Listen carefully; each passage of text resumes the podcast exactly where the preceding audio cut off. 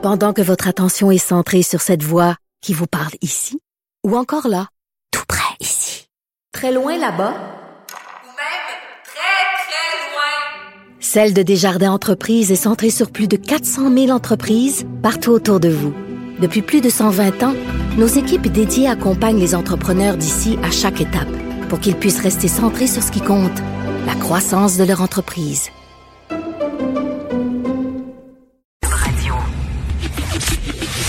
Le, commentaire de Félix Séguin, un journaliste d'enquête pas comme les autres. Mon cher Félix, une nouvelle de dernière heure qui vient de tomber. On sait que le prochain euh, débat présidentiel entre Biden et Trump euh, aurait dû être un débat virtuel, mais là, Donald Trump vient d'annoncer qu'il ne participera pas au débat parce qu'il n'y a pas de temps à perdre. Écoute, Félix, on est en élection. Il est le président des États-Unis. Il y a un débat de prévu. Il dit, je n'irai pas, je n'ai pas de temps à perdre. C'est incroyable comment cet homme-là a su et sérieusement, il faut lui donner ce qu'il a réussi à accomplir au sens médiatique du terme, c'est de faire changer le paradigme médiatique dans lequel seuls ces, débats-là, ces prestations-là qui sont parfois très, très conventionnelles, puis très figées dans le temps, ont lieu pour finalement lui prendre une plateforme comme Twitter ou les autres réseaux sociaux et décider qu'il n'en fait qu'à sa tête. Il a réussi depuis bien avant son élection et même son investiture court-circuiter. Tu es d'accord avec moi? Ben oui. Les médias, ils s'en prennent aux médias, on le sait, mais il a réussi à court-circuiter tout cet establishment médiatique aussi qui sait comment, qui sait, qui, qui, qui dit un peu, nous, on sait comment on va faire ça et c'est comme ça. Et il a réussi à court-circuiter l'establishment pour plaire à sa base et je crois, ce que tu me dis là, c'est qu'il est en train de le faire. Écoute, ben, c'est comme on dit en anglais, on appelle ça un game changer. Là, comme tu dis, changer les paradigmes, changer la game, la façon dont la partie se déroule. Alors, écoute, euh, le président a dit que c'est pas vrai qu'il va s'asseoir devant un computer, devant un ordinateur. Il a trouvé ça complètement ridicule. Il dit, ils sont en train, ils veulent protéger Biden. Tout le monde veut protéger Biden. Je sais pas en quoi ils veulent le, le fait de faire un débat virtuel, c'est protéger Biden. Euh, il vient de sortir de l'hôpital, Donald Trump quand même, puis il a pas l'air, il a pas l'air en super forme. Écoute, c'est quand... Donnons-lui ce qu'il donnons-lui ce qu'il ce qu'il ce qu'il mérite euh, comme félicitations, pas comme félicitation, mais comme comme enfin comme surprise d'avoir court-circuité tout cet établissement-là, l'établissement médiatique, mais donnons-lui euh, également Ah oui. qu'il mérite de faire l'impasse sur un grand exercice démocratique qui est un débat présidentiel. Ben oui, écoute, il y a des élections, tu es le président, il faut que tu répondes aux questions, tu as des comptes à rendre, il faut que tu Ouais, présentes ton programme. Écoute, je veux te lire un message qu'on a reçu d'un auditeur, Félix. Euh, je te lis ça, ça vient de Michel. J'espère que la justice va arrêter d'être clémente avec Éric Lapointe. Il est grandement temps qu'il se ramasse avec un casier judiciaire.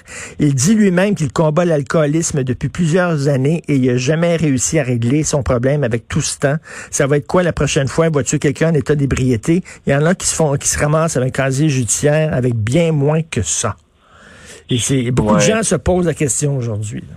Ben, puis la famille même euh, de, de, de, de la victime d'Éric Lapointe, oui. de son ancienne conjointe, se pose la même question-là. Selon euh, un article du Journal de Montréal écrit par Pierre-Jean Séguin, la famille est complètement démolie, puis euh, elle ne comprend pas pourquoi tout ça se, se termine avec une absolution. Euh, elle était prête à témoigner dans un procès, c'est ce que la famille et que la victime a raconté. La suggestion commune de la défense et de la couronne, c'était qu'en échange du plaidoyer de culpabilité, Éric Lapointe bénéficie d'une absolution après avoir respecté une probation d'un an, qui verse 3 000 dollars à un organisme en plus de présenter ses excuses à son ex. Euh, la Cour va regarder si elle entérine, le juge, au fond, va regarder si elle entérine ces propositions-là à la fin du mois. Mais normalement, lors des propositions communes, le juge n'est jamais tenu de les entériner, sauf que Ah non? dans la plupart des cas, il le fait. Parce que c'est une position mitoyenne entre Mais- deux, a- deux, deux avocats. Mais tu te souviens justement récemment, il y avait une histoire d'agression sexuelle et il y avait eu une entente entre le procureur et l'avocat euh, de la défense et le juge, euh, c'était le juge avait trouvé que c'était beaucoup trop clément.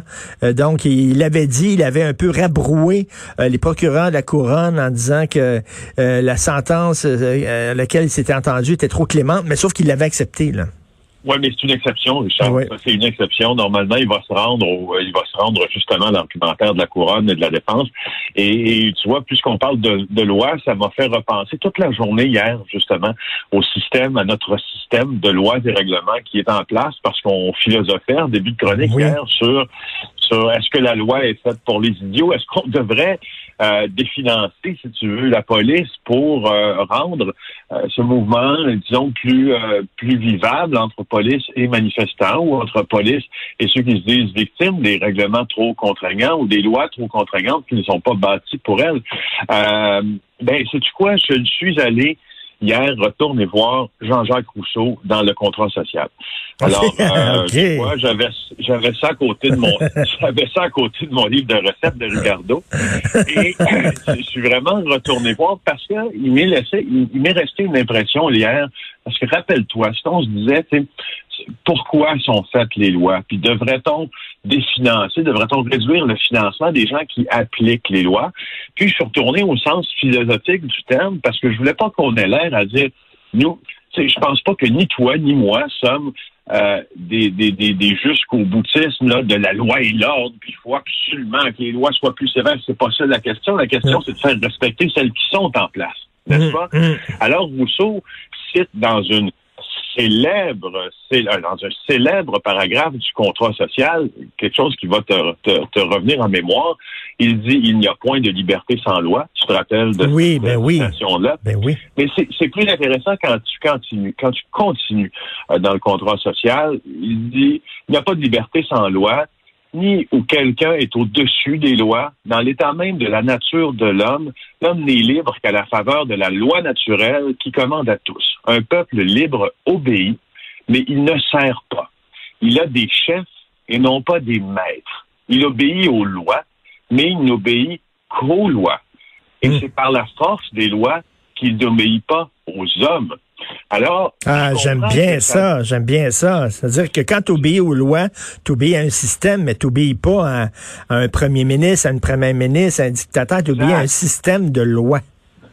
c'est justement, il dit, pour poursuivre la citation, qui est, qui, qui est parfaite, toutes les barrières qu'on donne dans les républiques au pouvoir des magistrats ne sont établies que pour garantir de leurs atteintes l'enceinte sacrée des lois. Ils en sont les ministres, non pas les arbitres. Ils doivent les garder, non pas les enfreindre. Un peuple est libre, quelque forme qu'est son gouvernement, quand celui-ci qui le gouverne, il ne voit point l'homme, mais l'organe de la loi. En un mot, la liberté suit toujours le sort des lois. Ben, il Elle faut- règne ben, c'est ça. avec elle. Exactement, parce qu'on se posait la question, est-ce qu'il faut des lois ou il faut s'en remettre au sens de la responsabilité de la population qui sont assez grands et matures pour euh, agir correctement sans nécessairement euh, avoir la menace d'une amende, d'une peine de prison? Et moi, je disais, Hum, il y a bien des tapons dans la société. Je pense que ça prend des lois. C'est ce que Jean-Jacques Rousseau disait effectivement, que des lois, à la limite, ça te libère. Il n'y a aucune liberté qui est absolue. Aucune liberté. Toute liberté est encadrée. Euh, ma liberté s'arrête où la tienne commence. Donc, ça prend des lois et c'est pas parce qu'il y a des lois que nécessairement on vit sous une dictature. Exactement, il faut le Et rappeler la ça. loi qui, la loi qui s'adresse au tapon garantit la liberté de ceux qui la, gou- ceux qui la respectent. Exactement. Et, et, et on se posait aussi cette question-là, pourquoi puis par qui sont faites les lois, puis à l'image de quoi sont faites les lois? Elles sont faites à l'image aussi de ceux qui les ont votées, de sociétés dans lesquelles elles ont été votées. Et quand on regarde notre code civil et notre code criminel, ben ma foi, c'est peut-être pas le système de loi le plus contraignant Ben, sur la planète. Alors, on a un peu de chance, au fond. Tout à fait, tout à fait. Écoute, t'es un gars avec une grande amplitude. Ça va de Ricardo à Jean-Jacques Rousseau. Écoute, bravo, euh, bravo Félix. Écoute, je sais que t'es allé, t'es allé en Floride récemment. D'ailleurs, t'as dû te confiner à ton retour. Est-ce que c'était pour euh, pour faire le reportage qu'on va voir ce soir à JE? Oui, ce soir, JE, à 20h, Ok. on va justement euh, revenir sur cette, euh, ce séjour euh, floridien. C'est en fait un exercice euh, politico-pandémico euh, politique. Euh, tu sais, je veux dire, euh, ou je je disais plutôt euh, politico-pandémico-sanitaire, c'est ce que je disais au départ, parce que au fond, euh, on se demandait, d'abord, on est parti avec un postulat de départ qui, tu en conviendras, est assez simple, puis euh, dont on a déjà entendu parler, qu'est-ce qu'ils vont faire nos fameux fameux snowbirds. Oui. Alors, c'est pas une question qu'on comprend à la légère, au fond, parce que, tu sais, quand même 3,5 millions de Canadiens qui se rendent euh, en Floride l'hiver. Euh, les, les Canadiens possèdent, Richard, tiens-toi bien, pour 35 milliards de dollars d'immobilisation en Floride, donc d'immobilier. Alors, ils Wow. sont importants pour l'économie de certains coins du sud de la Floride. Et puis, euh, ils font travailler, il y a plus de 500 entreprises qui sont gouvernées par des Québécois, qui font travailler 35 000 personnes. Donc, tu vois, c'est pas anecdotique, euh, les Québécois en Floride et les Snowbirds non plus. Par contre, euh, on a on a décidé de prendre la, la- la chose, si tu veux, euh, avec un avec un angle différent après avoir parlé des des snowbirds et de ce qu'ils feront. Tu sais, pour te dire, là, en fait, le 76 des snowbirds veulent retourner en Floride. Oui, d'accord. Est-ce qu'ils vont pouvoir le faire en avion? Certainement, pour plusieurs, tant que la frontière terrestre n'est pas ouverte.